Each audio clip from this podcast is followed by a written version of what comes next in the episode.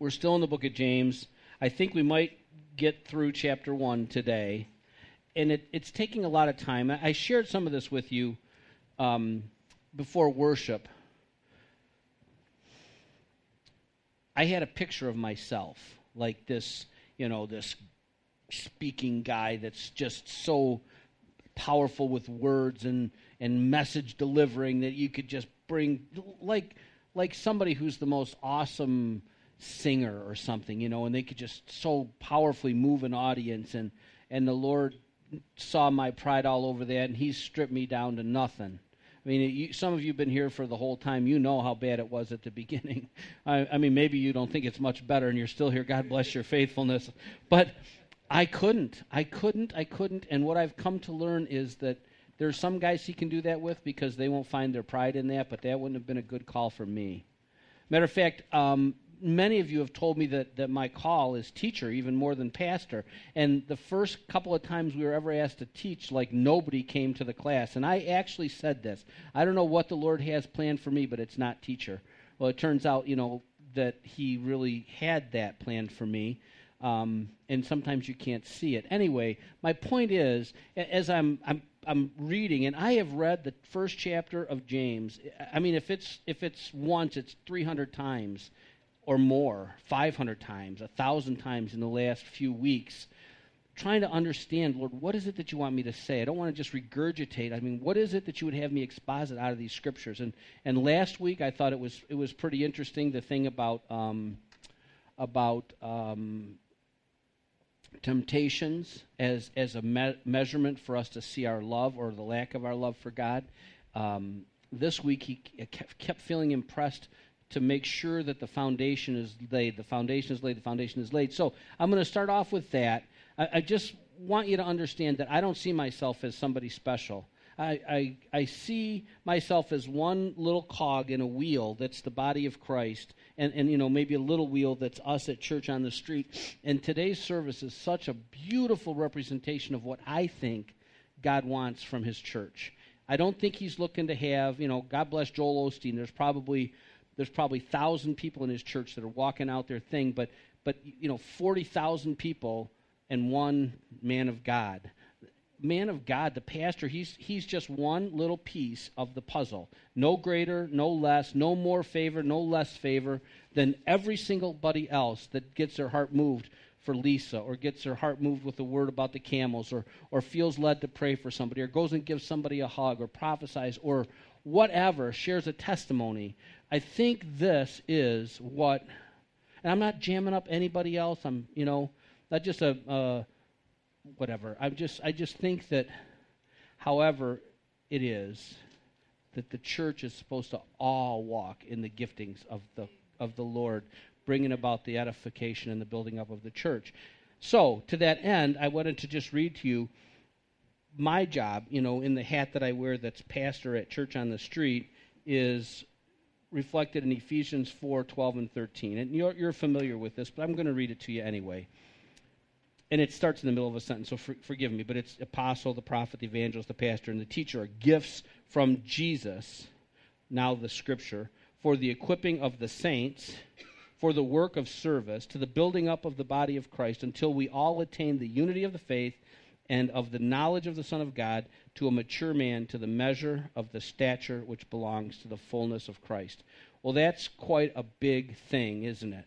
And so, my piece, along with the others that would sit in the offices, I guess, I don't know, but the apostle, the prophet, the evangelist, with all those giftings from heaven, is to be an equiper, an encourager of the church so that all the stuff that we just experienced is what's happening so that all of the body is active in the gifts of the Holy Spirit, bringing about the will of God and the building up until we reach that level of maturity that's the fullness of Christ.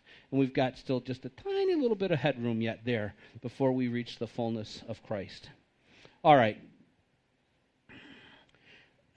As review from last week, um, I went back to the beginning of James because we've been, for so many weeks, we've been in the very beginning of James that sometimes you lose the context of the, of the bigger course of Scripture. So I read from verse 2 on through the part that I finished with last week. And, and basically, the gist of that was kind of trials and temptations, um, faith and love. That, that we see that trials are for the purpose of testing our faith. And, and I'll show you a couple of scriptures here. And that temptations then really are something that helps us to see our love or the lack of our love for God. So, as far as um, trials and testing, uh, somebody had already quoted it this morning, but James chapter 1, verses 2 through 4 Consider it all joy, my brethren, when you encounter various trials, knowing that the testing of your faith produces endurance, and endurance, and let endurance have its perfect result, so that you may be perfect and complete, lacking in nothing. So, when we face trials, we're to be joyful in the trials, not because the trial is necessarily pleasant, but because we understand that God doesn't waste anything in bringing about maturity, completeness in our lives. The second one along that line that I wanted to read for you this morning was from 1 Peter chapter 1 verses 6 and 7. He says, "In this you greatly rejoice, even though now for a little while, if necessary, you have been distressed by various trials, so that the proof of your faith, being more precious than gold, which is perishable, even though tested by fire, may be found to result in praise and glory and honor at the re- revelation of Jesus Christ. So, these trials are bringing about this maturity, this completion, this, this state of lacking nothing, such that we would be um, found to receive praise and glory at the revelation of Jesus Christ. Now, the, the, the, you see through the New Testament things like the, the, the, the day of the Lord and the coming of the Lord and you know the, the revelation of Jesus Christ. In this context, I'm pretty certain that it's speaking of the rapture. Okay? So that when when Jesus comes and claims his church up out of the world, in my understanding, before the tribulation period starts, that we would stand and receive praise and glory. We would actually be raptured in the rapture of the church. Not that we would be ashamed and find out, oh my gosh, my faith was never genuine. My faith didn't persevere to this point. Now, we know that the rapture hasn't happened yet. And we know for 2,000 years, people have been anticipating the imminent coming of Jesus to bring his church home. We shouldn't let that give us one moment of pause in standing firm in our faith, in walking in holiness and righteousness of the truth with the Lord, thinking that it might be five minutes from now and I can take a break for four minutes, get myself back in the game in the fifth minute, and be raptured with the church. If you think that that's a reasonable thing, you should read the parables in the Gospels that speak to preparation. Jesus says things like, You don't know the day or the hour. He says, I am going to come like a thief in the night that if the guy whose house got robbed knew when the thief was coming, he'd have been ready. Like, okay, in that fifth minute, I'll just prepare myself because I know when he's coming. Because you don't know, because we don't know, then we are to be prepared as if he was coming right now, every second of right now. And that's, the, that's what the testing does. The trials, the test that we get through the trials is it helps to build us up, build up perseverance and endurance in us, build maturity and completion it also helps us to see that our faith is active, it's true, it's real, so that on the day when Jesus comes back for his church, we will actually be prepared to go up with him and not have to experience this dreadful time of tribulation.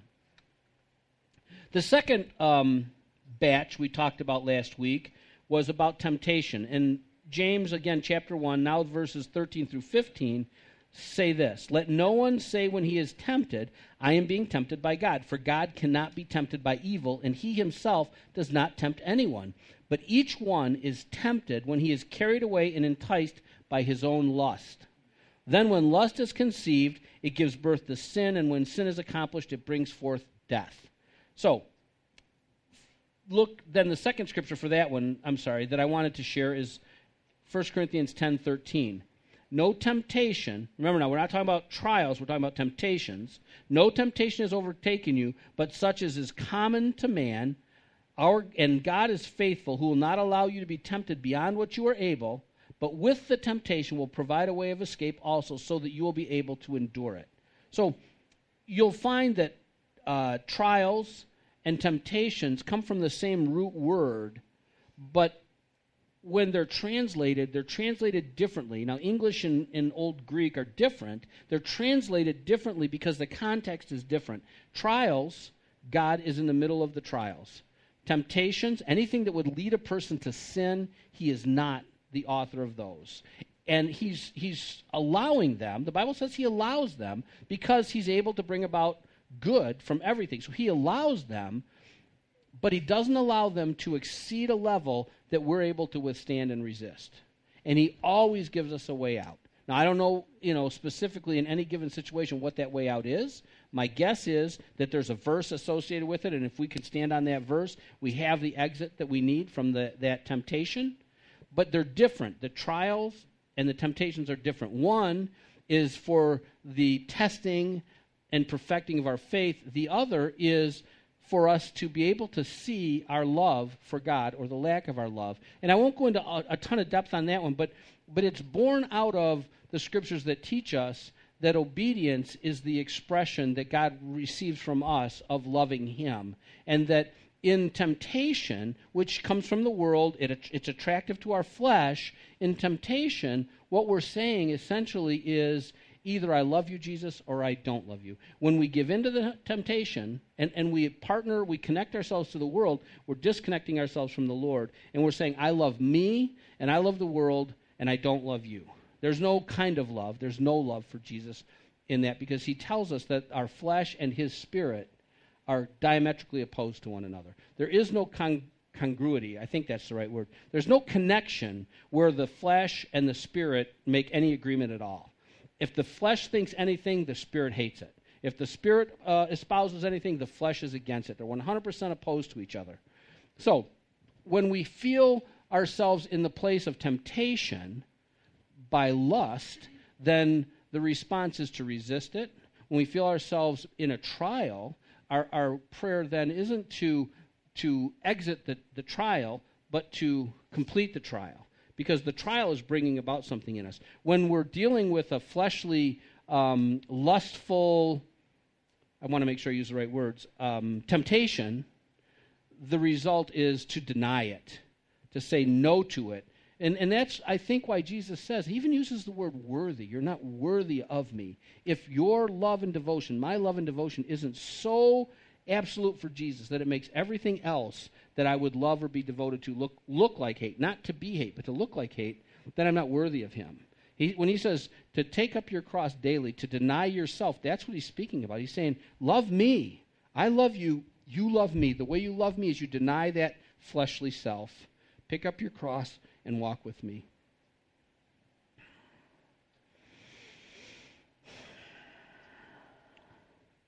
Oh, the other thing that I mentioned last week, I may have mentioned it before, but I don't remember. I just touch on it here.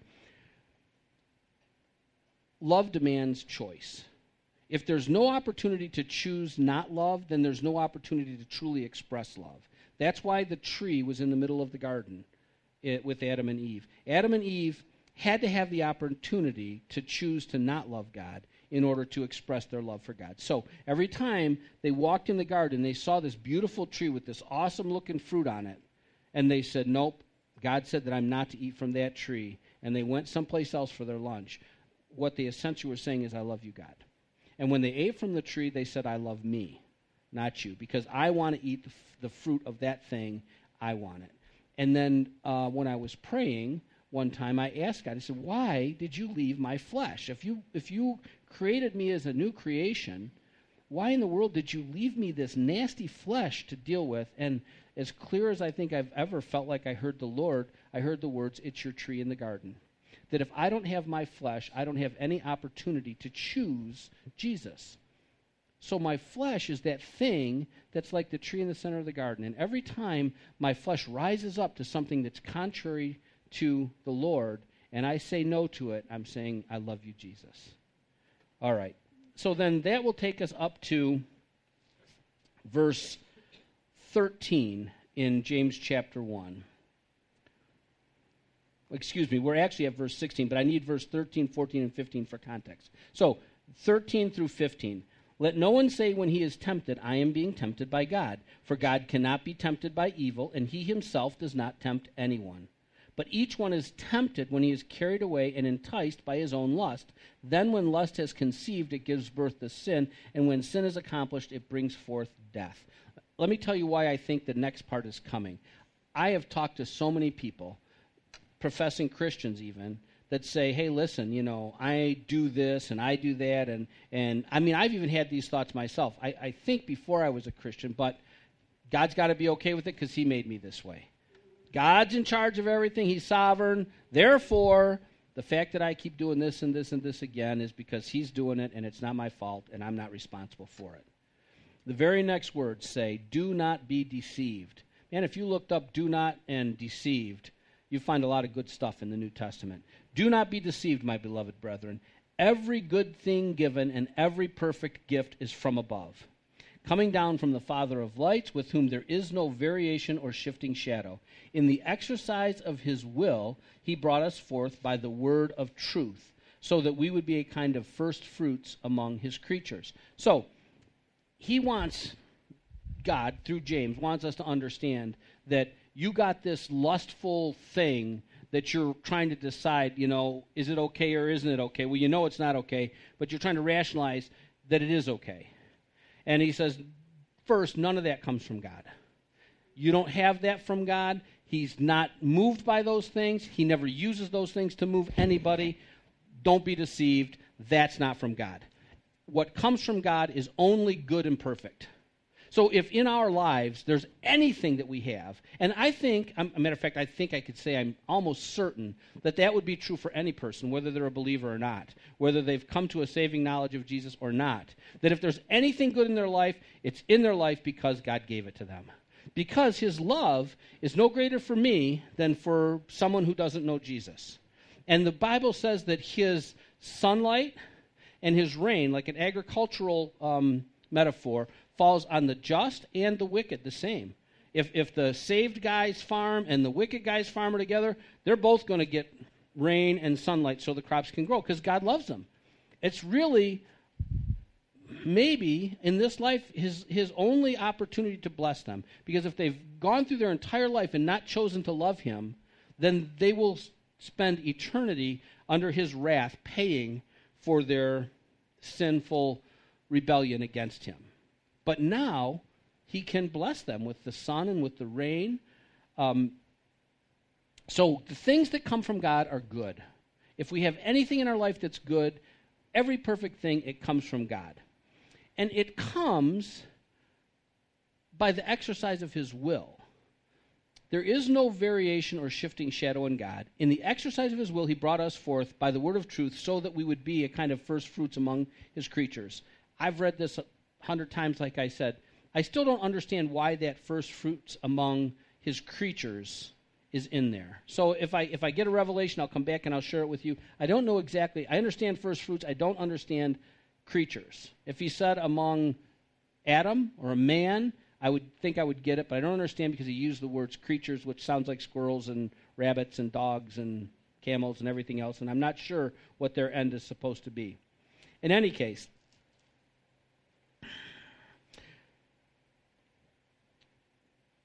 when it speaks to he, he has no variation or no shifting shadow, it, it's for us to understand that God is rock solid. He's not moved. So when it says, don't be deceived, like, oh, you know, it's okay because God tempted me in this way. No, God does not give bad things, and He's not going to change His mind and start to give bad things. And it's not going to be okay for us to submit ourselves to bad things. So He is absolutely light. In eternity, there won't be any streetlights. Jesus Himself will emanate, his glory will emanate the light. There will, it will just be light. I don't think there will be any shadows. See, God can't cast a shadow because he's, he's light. Light can't make a shadow. So he has no shadow of turning. So if you think of like a sundial, you know, and, and it's 8 o'clock, it's 9 o'clock, it's 10 o'clock, as, as the sun moves, it casts a different shadow. But there's no different shadow from God because he's absolutely secure and firm in who he is and what is true, and he's never going to have a shadow. He won't have a shadow anyway, but he's never going to have a shadow that moves based upon anything. The sun can change its position, his shadow doesn't move, he doesn't have a shadow, because he's rock solid. He doesn't have to evaluate whether he's right or wrong. He's absolutely right all the time.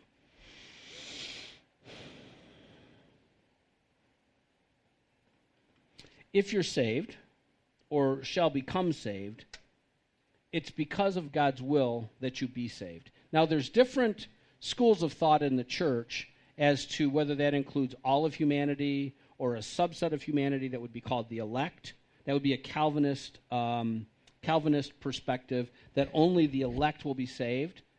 From our perspective, which if if you care, you, you probably don't, is called Arminianism. There's a guy, Jacobus Arminius, and then there's uh, John Calvin, who had these different perspectives and different theologies rose up out of their perspectives. The the the dominant theology is Arminianism, which is where we would fall.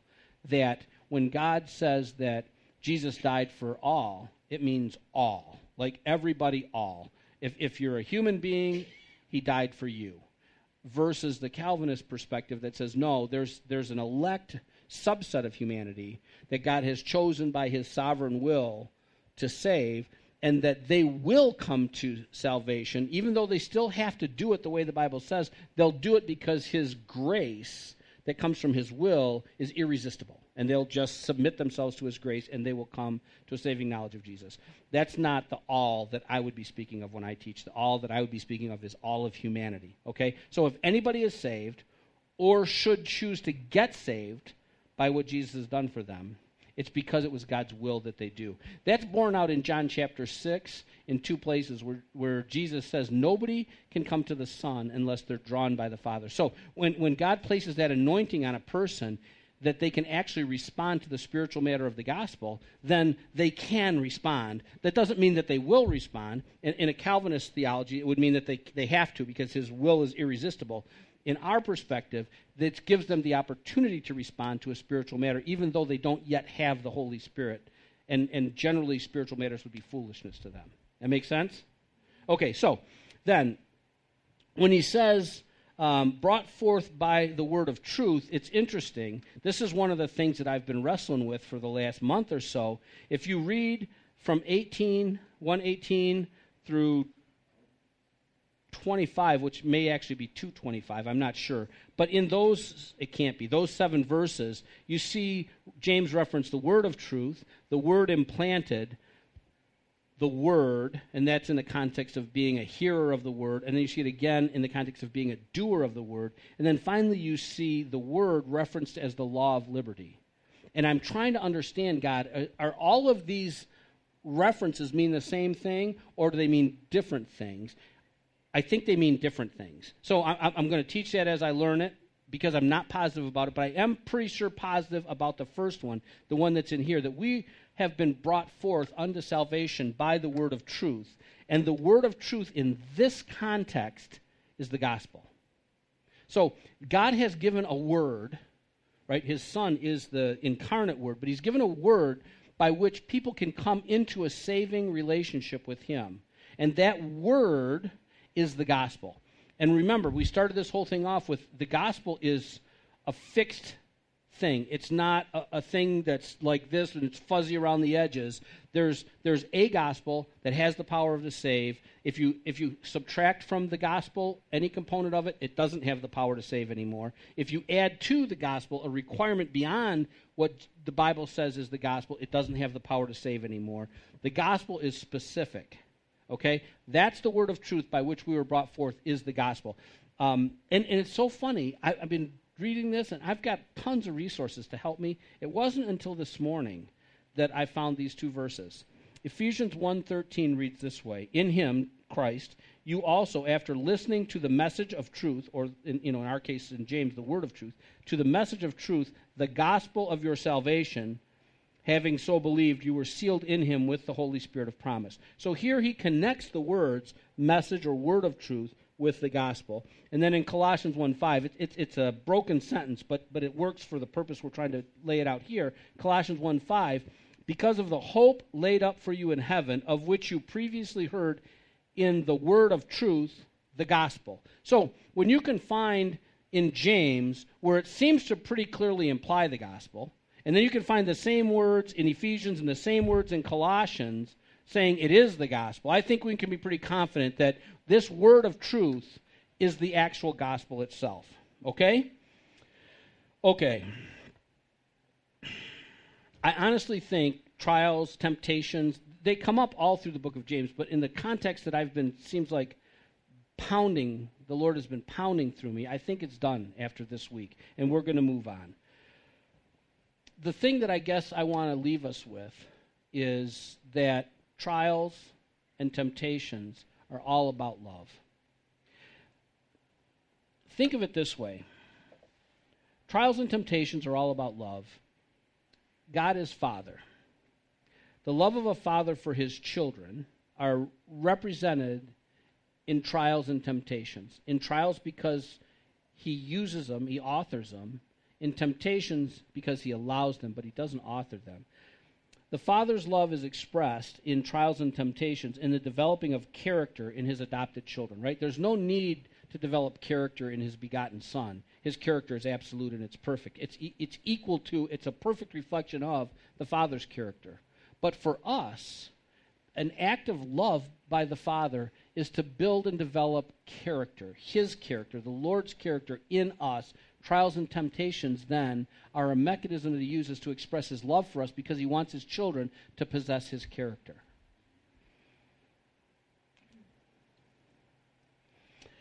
Trials and temptations are all about love in that the Father's love expressed in fortifying faith to ultimately spend eternity with his adopted children. That, that's us, his adopted children. So, in the testing of our faith, he's, he's fortifying faith in us. He's helping us to see if faith is wavering a little bit by these tests. Ultimately, ultimately, because he loves us so much that he would allow us to experience these things such that on the day of the Lord, when Christ comes back for his church, this day we don't know when it's going to be, that we would be found in faith. Uh, 2 Corinthians, I want to say 5.13. I think it's something 13. Doesn't matter. It says, examine yourself. These are the ways we examine ourselves. Are we walking in faith? When our faith is tested, does it fail? Does it fail? Does it fail? Does it fail? Or is it stressed and then we recover because of His grace and we, we pass through that test and we grow in faith? He is testing our faith because he wants his children to be with him. It's an act of love on his part. Whoever it was that said, uh, the guy with the book, that the hundred books you gave away, that said, "Man, we should be praising God in every miserable situation in our life." That struck me so hard because that's true. We we look. I, I don't even I won't even implicate you guys. I look at some of the stuff that goes on in my life, and I'm like, Lord. But no, if it's there, and a loving father has allowed it to be there or placed it there, it can only be for my very good. So I'm going to change the way I see. I mean, I have to a large extent, but not to that extent. I mean, the simplest things. Wait, wait till we get to talking about controlling your tongue. It's like God has got a noose on my tongue, and and I don't always, when He pulls tight on that thing, I don't always res- respond correctly. But the silliest, not like you know, say evil, mean things, but just the the idle words that I'm going to have to give an account for. He's shown them to me in my thoughts and giving me a chance to just put them down before they find their way onto my tongue. And it's just incredible to me that it's like, Lord, oh, you know, but He wants me to be like Jesus. There's huge eternal benefit in godliness. He wants that for me. I want to submit to it. I want to stop whining about the red light. Teresa's like, Amen. My goodness. You know, the the slow guy driving in front of me. Thank you for that guy, Lord. I praise you for that guy, Lord. But it's true. Fortifying faith. Man, somebody asked me about, like, at your church, do you teach that if somebody's got, and then they, they listed somebody they know, I'm sure, that's got whatever, if they died, that it's because they didn't have enough faith? I'm like, wow, there's a tripwire right there. And my answer was, well, yes and no. Because the Bible teaches us your faith has made you well, your faith has healed you. By your faith, you've been. So I know that faith has a function in it, but I can't say that every person that's sick and dies did so because they didn't have enough faith? I don't know the answer to that question, but I'm not going to bend to what the Bible says. So he is testing my faith a little bit in that conversation because that person might be evaluating come to church on the street. I love to have another person come to church on the street, but not if it means that they're going to come because I'm going to bend my conscience towards what the Word of God says. Testing of your faith. And here's one that you might find interesting. This is my last point here at the end, because I want us to walk away with an understanding that, that all of this is only a function of God's love. That the Father's love for his only begotten, by defining, developing, and strengthening love in his begotten's bride, is us. So, these temptations and trials, ouch, I'm not sure I can still stand up and talk to you guys anymore. I've been so comfortable in the stool. They're for us, his adopted children. He loves us so much. But he's got this son, this begotten son, and he is procuring for himself a bride. Every time you share the gospel and somebody responds and the Holy Spirit moves in, the bride of Christ is, is enlarged, is beautified, is added to. But he don't want to hand his son this nasty bride. But he can't, right? That's part of the reason I asked you the question about um, glorification this morning, right? Ephesians tells us that, that Jesus, who loves us, is working out every spot and wrinkle as he prepares us to be his glorious bride. But I can't see where the Bible seems to indicate that sometime between now and when I go to be with him, that all the spots and wrinkles are likely to be gone. So there's this process called glorification that will happen in the twinkle of an eye. So if if we happen to be here when the rapture comes, first, those that are dead in Christ will rise. Their, their dead bodies will be constituted into eternal bodies, and they will in that instant be glorified. Next, those that are alive and remain will be caught up to the Lord, and we will have physical existing bodies that will in that instant be glorified. And then all the spots and all the wrinkles are gone. So the point of this last point is that part of what God's doing is because he loves his son begotten, Jesus, so much that he's using these things to develop for him a spotless and wrinkle free, awesome bride that's just going to honor him and glorify him all through all of eternity. All right. So you can pray what you want, but I think we're done with ti- trials and temptations for a little while. The next bit I think is going to be very practical stuff about you know, controlling your tongue and, and the anger of man does not uh, bring about the righteousness of God. You know, just kind of specific things that teach us how to live our lives as Christians. That said, Father, thank you so much for such a wonderful day today. Thank you for your presence. It's so great. I mean, I heard a word today from somebody in prayer, and it was seeking after the giver of the gifts and not just the gifts, Lord. And I'm afraid I might have been a little guilty of that. So we just seek after you. However you choose to manifest yourself, we do earnestly desire your gifts, but, but mostly we earnestly desire to know you. To know you in every way that a person could know you, to surrender ourselves, as it says, uh, um, uh, John the Baptist, I must decrease that you might increase. So, Lord, we hope to decrease to the place of the fullness of Christ, that our relationship with you would be so awesome that we could be filled to the fullness of Christ. And ultimately, Lord, you're going to glorify us to the place where we will know as we are known. But between now and then, we want to just honor you and love you and just serve you and come to know you. And we pray that prayer in your very name. Amen.